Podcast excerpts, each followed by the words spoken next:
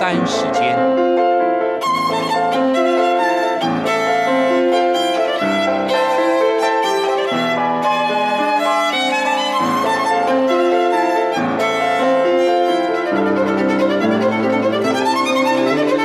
由天安门学生运动领袖王丹主讲。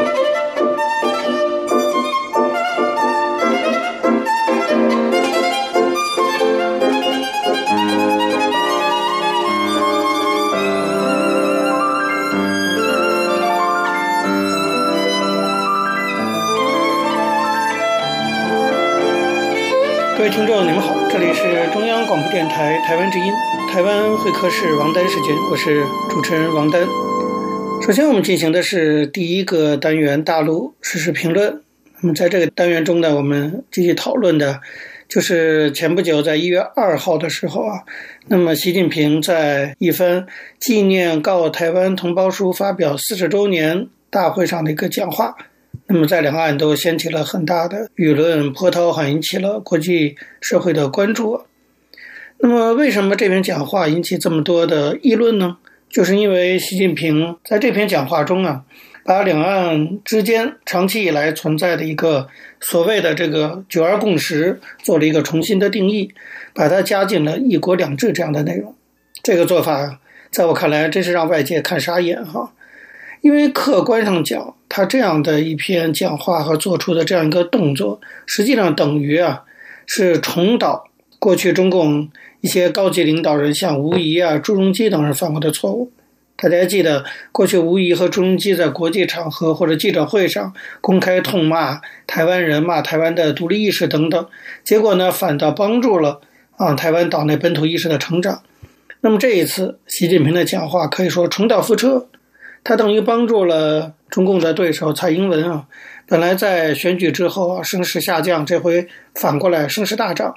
看起来呢，习近平是偷鸡不成蚀把米，在网络上也是一片对他的讥笑之声。不过我觉得啊，再仔细想一想，事情恐怕似乎没有那么简单。不要说习近平，其实长期在福建驻政啊，他应该接触过很多的台商。所以，对于“一国两制”在台湾根本没有市场这件事，我觉得习近平不会是一无所知的。而且呢，从最近几年中共在台湾选举时期的所作所为来看，他们似乎也是知道中国啊每回强硬的发言都会起到助选的反作用的。所以，最近几次选举，其实中共都还表现的算是比较谨慎的。那么也正因为如此，什么类似“一国两制”统一台湾这样的表述啊，是国台办等对台统战机构很早就不怎么提出的论述了。那么这次习近平讲话之前，其实外界就很关注，所以中共自己也知道这篇讲话将框定习近平未来的任期内啊对台政策的主轴，所以是个非常具有指导性的一个讲话。那为什么在这样的讲话中啊，竟然不顾以往的教训呢？难道说？国台办判断不出来“一国两制”的提出会引起台湾朝野的极大反弹吗？这听起来不太合逻辑啊！那在我看来，习近平也好，国台办也好，我觉得恐怕没有那么傻。那么，到底究竟习近平这番讲话打的是什么如意算盘呢？我们也不是他肚子里的蛔虫啊，但至少我们可以啊做一些推测。首先，我觉得习近平在他的任期内。有解决台湾问题的压力，这一点其实外界早有共识。而“一国两制”当初提出来，其实不是为了香港，大家也知道是为了台湾，它是统一台湾的一个既定方针，可以说是中共统一战线的一个神主牌，是几十年前就定下来的，这是不管换什么领导人都不可能去放弃的。那么现在来看，又如果说用武力解决台湾问题，恐怕会面临巨大的国际压力。可是和平统一可能性就更小，所以呢，为未来可能进行的武力解决来寻找可以缓解国际压力的借口。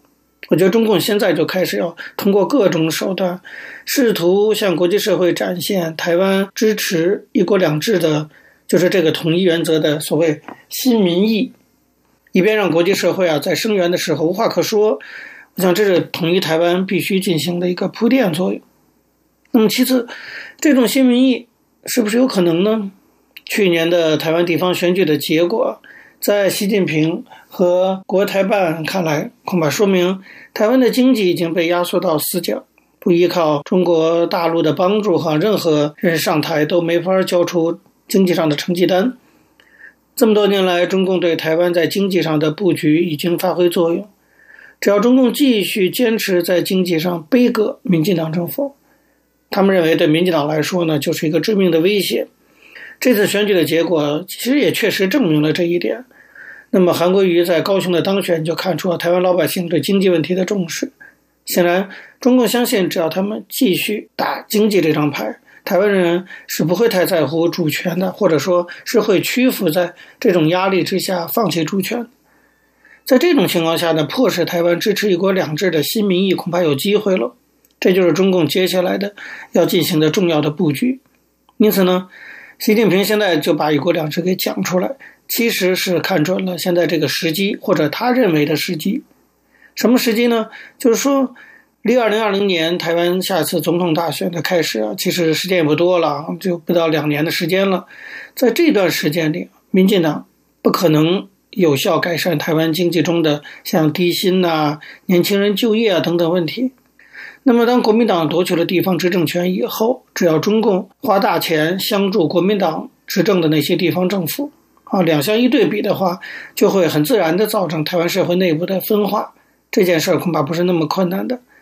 所以，把二零二零年大选干脆就操作成一场关于一国两制的公投，操纵成一场是否应当亲中还是亲美的公投。我看这就是习近平的如意算盘。大家可以想想看啊。现在中共啊提出来这个所谓一国两制的方案，当然引起社会一时极大的反弹。但在台湾这个社会啊，什么舆论都是过一阵风也就下去了。所以，与其啊等到二零二零年大选的时候再提出一国两制，不如现在就提出来。因为经过一段时间，还有一年多的时间嘛，经过这段时间以后，相关的争议其实势必在舆论上会慢慢降温。选举的主轴呢，还是会回到经济上来。如此一来，一旦二零二零年的大选，国民党能够借此大获全胜，大家可以想想看，国际社会要怎么解读这样的选举结果，对不对？那当然就是认为是你们台湾人自己选择了一国两制，而中国在台湾所谓这种新民意的旗帜下，即使动用了武力或者武力威胁的方式来试图解决台湾问题，国际社会到时候还能说什么呢？所以看来啊，在中共的眼里，在习近平的眼里。二零二零年台湾的这次总统选举，恐怕将是决定统一是否能够实现，或者说和平统一是否能够实现的最后一次机会了。那么这样的最后一战，当然要撂出最后的底牌，那就是一国两制。因为我刚才讲的，这就是统一台湾的神主牌，是不可动摇的。二零二零年如果中共赢了，那么一国两制呢，这个神主牌就算是保住了。输了，看恐怕就只有武力一条路，当然也就不会再有什么一国两制这样的提法了。那么既然如此的话，那么现在把一国两制说出来，为二零二零年定调，恐怕就是可以理解的了。这就是我对习近平哈在这次出乎意料的、很突兀的讲一国两制问题的一个大概的分析哈。当然，习近平到底是怎么想的，这个。他的资料不公布，我们也不会啊有充足的证据哦。但是这么突兀的反常的表现，通常背后有他的另一番考虑。你也很难说他就是一时喝多了是吧？乱讲话应该也不会的。所以我觉得我们还是可以哈从一些蛛丝马迹上来揣测一下中共大概现在对台的一种心态。好，各位朋友，因为时间的关系哈，讲到这里我们休息一下，马上回来进行下一个单元。我曾经问个不休，你何时跟我走？可你却总是笑我一无所有。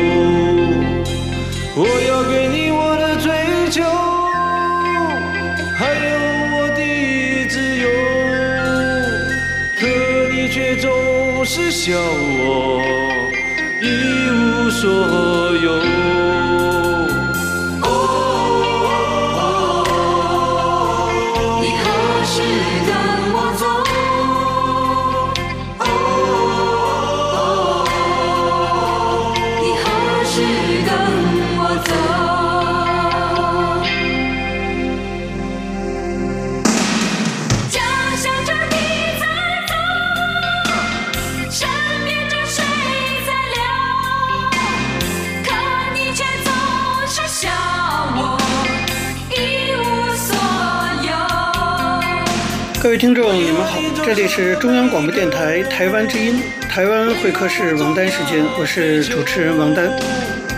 我们接下来进行的呢是历史回顾专栏，在这个专栏中啊，我们要根据一些当事人的口述历史，回顾一下中国改革开放走过的历程。我们根据的是欧阳松等主编的《改革开放口述史》一书。延续上周内容，我们继续介绍的是陈开枝等人的回忆文章啊，回忆邓小平一九九二年的南方之行。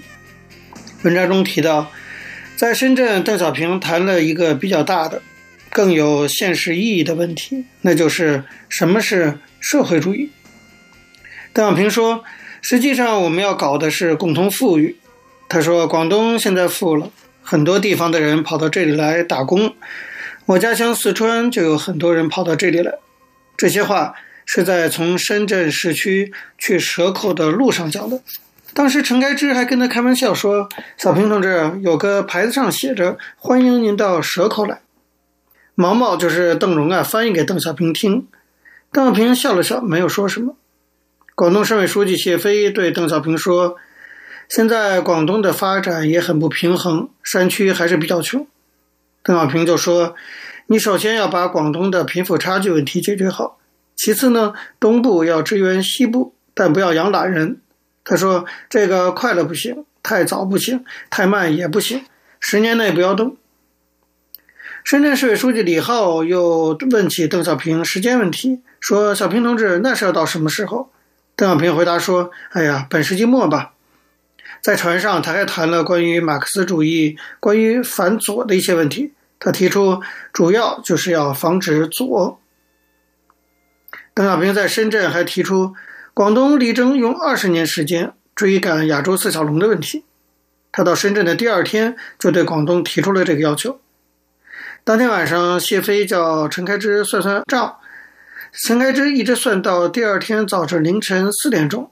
因为当时广东的人均 GDP 是很低的，只有一千多元，要达到四小龙的水平，怎么算也不行。那么他以他在从深圳去珠海的船上讲，说广东始终是中国改革开放的龙头，但是你们要善于藏拙，要把尾巴夹得紧紧的。这是邓小平说的。所以陈开枝觉得广东要带好头，不仅经济要上去，精神文明建设也要上去。谢飞在船上还把那天算账的情况给邓小平做了汇报，说在总体上啊，经济总量上可以超过四小龙，但人均呢，恐怕还有很大的差距。后来从广东的实际出发，制定了一个珠江三角洲经济区的规划。经过二十年的建设，珠江三角洲完全可以达到台湾、香港以及新加坡、韩国的水平。在以后，中共十四大提出，力争经过二十年的努力，使广东及其他有条件的地方成为我国基本实现现代化的地区。陈开枝说：“我们算完以后，邓小平同志就指着广东地图，谢飞同志给他汇报说，广东分三块，一块是珠江三角洲，人口占三分之一左右，工业产值占百分之八十，GDP 占百分之七十，出口占百分之八十，这叫第一世界。”东西两翼也是沿海地区，但还不富裕，算第二世界。其他的还没说完，邓小平就打断了，说：“那其他的就是第三世界喽。”谢飞说：“是啊。”邓小平说：“要得，要得。”邓小平在船上呢，还谈了其他一些问题，例如关于马克思主义理论的问题，关于社会主义必然会战胜资本主义的问题。他说：“我没有别的，就是相信毛主席倡导的实事求是，就是要实事求是。”马克思主义理论，我也只是学了个 A、B、C，但是马克思主义并不玄奥，就是要胆子大一点，要敢闯，头脑清醒，错了就改，错了就纠正，这就问题不大。要讲问题，我们的问题还少啊，什么时候问题少过？把它解决了就是了嘛。陈开枝说，他们听了以后非常的受鼓舞，受教育。邓小平还说，广州军区司令员朱敦发，他在淮海战役的时候还是个娃娃，是个连长。他带兵打仗可以，我不行，我没带过兵，我只会带兵团作战可以。邓小平讲这话的意思就是说呀，要有宏观的思维，要有这种意识。邓小平到珠海以后去看了几家工厂，主要是科技方面的。在江海电子厂、在生物公司、在仿真厂，他都谈了中国的科技问题。他说，中国应该在世界高科技领域占有一席之地。他以钱学森为例说，当时搞两弹只给了钱学森一百个学生，很苦，都是从基本的东西学起。他说，现在你看条件多好，以前哪有这么好的设备啊？一个珠海就有这么多的科技人员，那全国就更多了。再过十年，我们的实力会更加强大。但是一定要开放，要走出去。不开放，鼻子不通，信息不灵。邓小平还说，请在国外的中国人回国，不管过去政治态度如何，都可以回来，好好安排。要告诉他们，只有我们才相信他们，只有祖国才真正相信他们。他坚持要握一握年轻的手，并且说：“你们是中国的希望。”他说：“我老了，但是呢，我要多看点新鲜的新东西，越新越好。”新的东西多了，人民高兴，我高兴，中国高兴。中国已经穷了几千年了，是改变的时候了，要靠你们。在世界上，中国科技应该占有一席之地，要靠你们。在江海电子厂，邓小平也讲了一段很重要的话。那家厂非常的简易，是浙江的两个科技人员夫妇辞职下海，在珠海办的一家电子加工厂。他参观了以后出来跟谢飞说：“这家厂子姓社不姓资。”后来呢，谢飞在给广东省委的报告里就引了邓小平这段话，讲不要随意贴上姓社姓资的标签。邓小平视察珠海期间呢，一再谈到要加快发展，说发展慢了就等于停滞。陈开之觉得邓小平在珠海主要就是谈这个问题，他还提到期间有个一个插曲，促成了后来浦东开发。他说。那天我们从外面回来，快到中午了。车子要进石景山大门的时候，梁广大同志说：“我们的财政收入啊，从几百万发展到现在的八个多亿了。”邓小平马上说：“搞特区啊！当时深圳考虑的是面向香港，珠海考虑的是面对澳门，汕头呢是华侨多，厦门呢是面向台湾。”邓小平还说：“我有一个失误，就是没把上海搞成特区。”因为路程很近，只有几百米。他讲到这儿的时候，车子就到宾馆门口了。有人就喊：“行了，老爷子，下车了，下车了。”陈开之还拦着说：“不要，不要下车。”于是大家坐了下来，听他把话讲完。因为年龄的关系，邓小平没有注意到这些。他继续说：“这是我一个失误，我当时就没有考虑到上海。上海人多精明啊！”当天晚上，陈开之在整理邓小平视察南方谈话材料的时候。就把这段内容完整的整理进去。中共十四大以后，中央决定建浦东新区，实行比特区更特的政策，就是从这里来的。陈开之回忆说：“我觉得在中共党史上，在改革开放史上，邓小平视察南方是新中国成立以来一个重大的事件，可以说掀起了第二轮改革开放的高潮。”他说：“邓小平视察南方。”在国际公运史上也有一定的位置。广东这些年来的发展，完全是按照邓小平视察南方谈话的要求，按照一个中心、两个基本点的基本路线，坚定不移、大步往前走的结果。最后他说：“我认为对邓小平视察南方这个问题进行探讨、研究，邓小平的思想非常的有意义。”好，各位听众，有时间关系呢，我们讲到这里休息一下，马上回来进行下一个单元。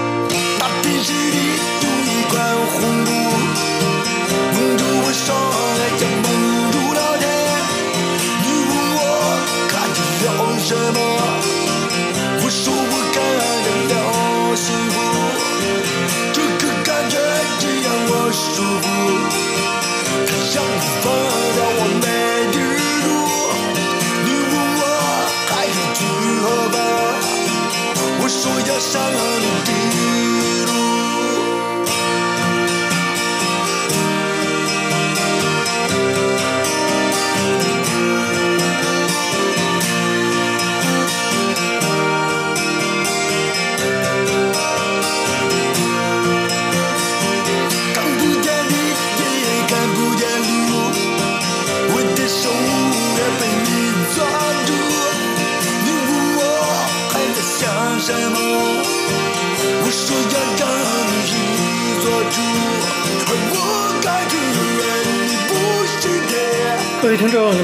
这里是中央广播电台台湾之音。台湾会客室王丹时间，我是主持人王丹。在今天的台湾经验专栏中，我们要继续介绍台湾公民社会发展中非常重要的一个部分，那就是社区大学的经验。那么，希望这些经验呢，以后也可以成为中国大陆未来类似的建设的借鉴。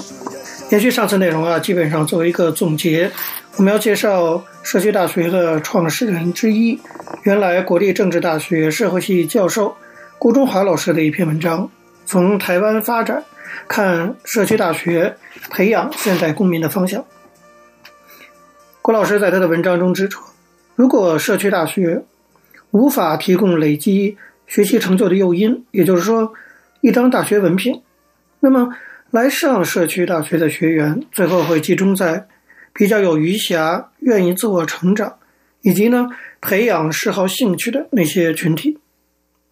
事实证明。黄武雄教授的判断是正确的。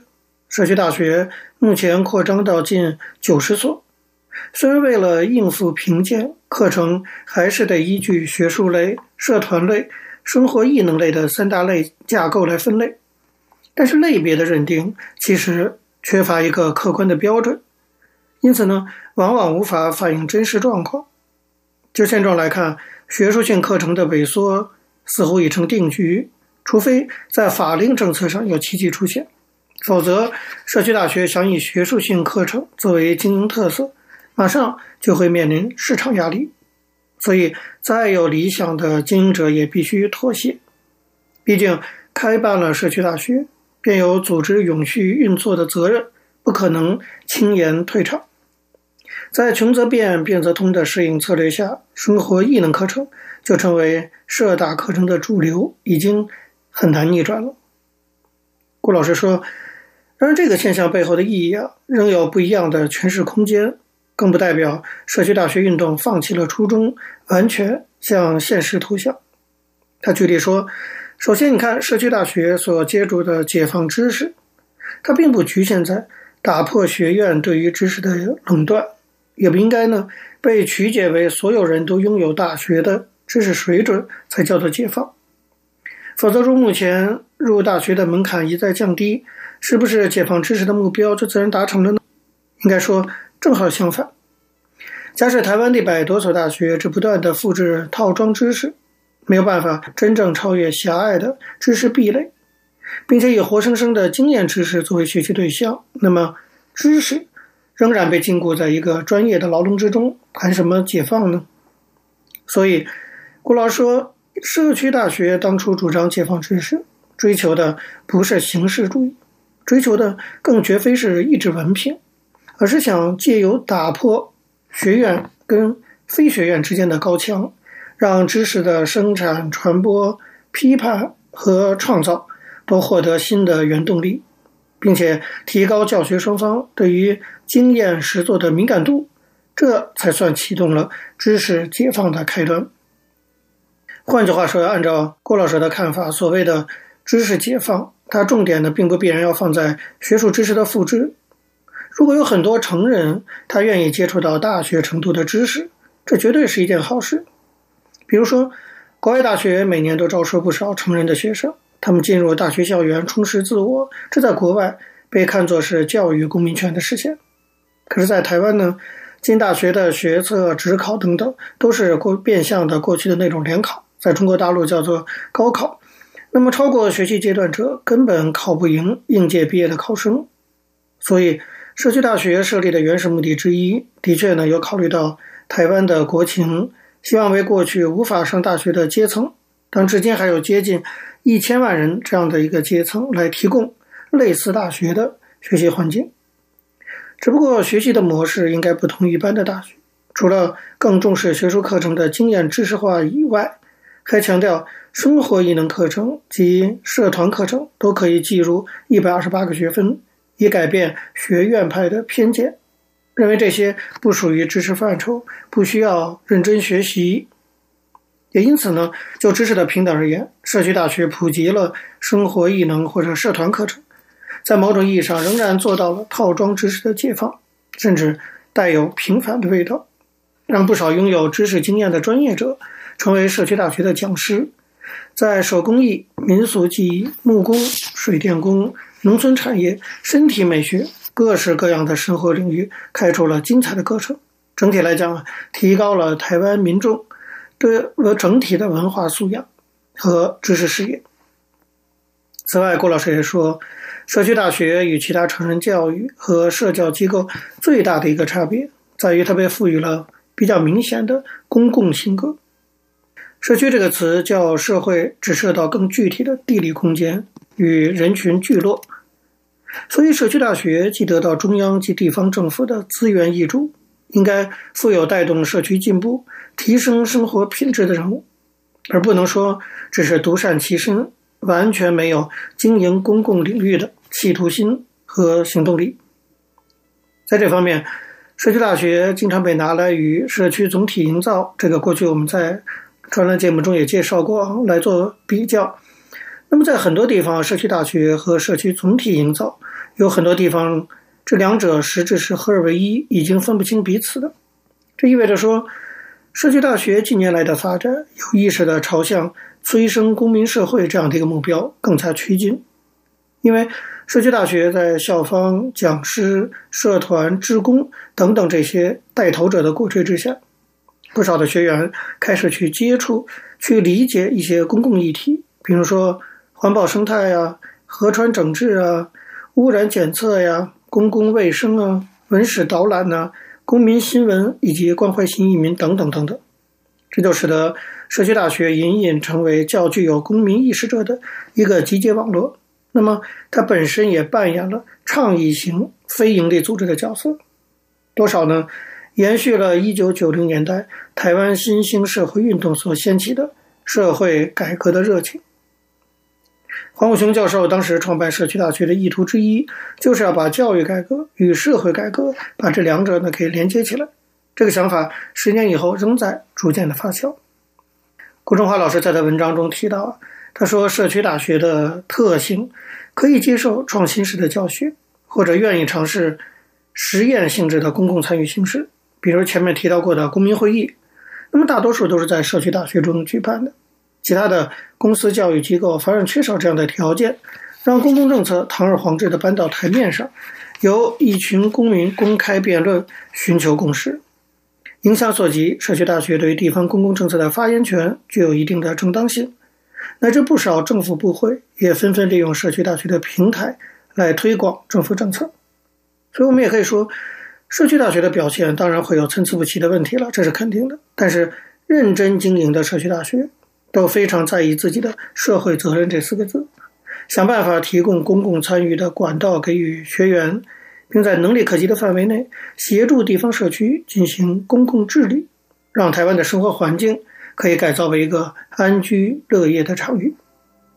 各位听众，由于节目时间的关系，今天的台湾会客室王丹时间到这里结束了。非常感谢您的收听。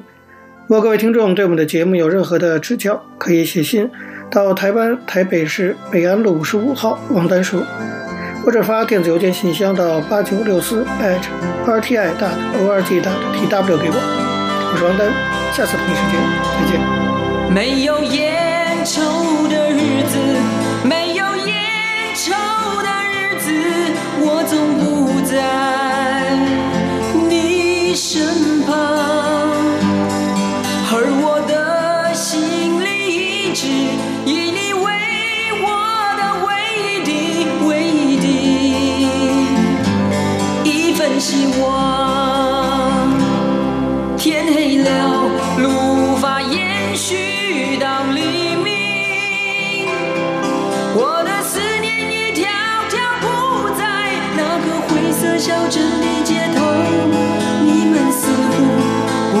不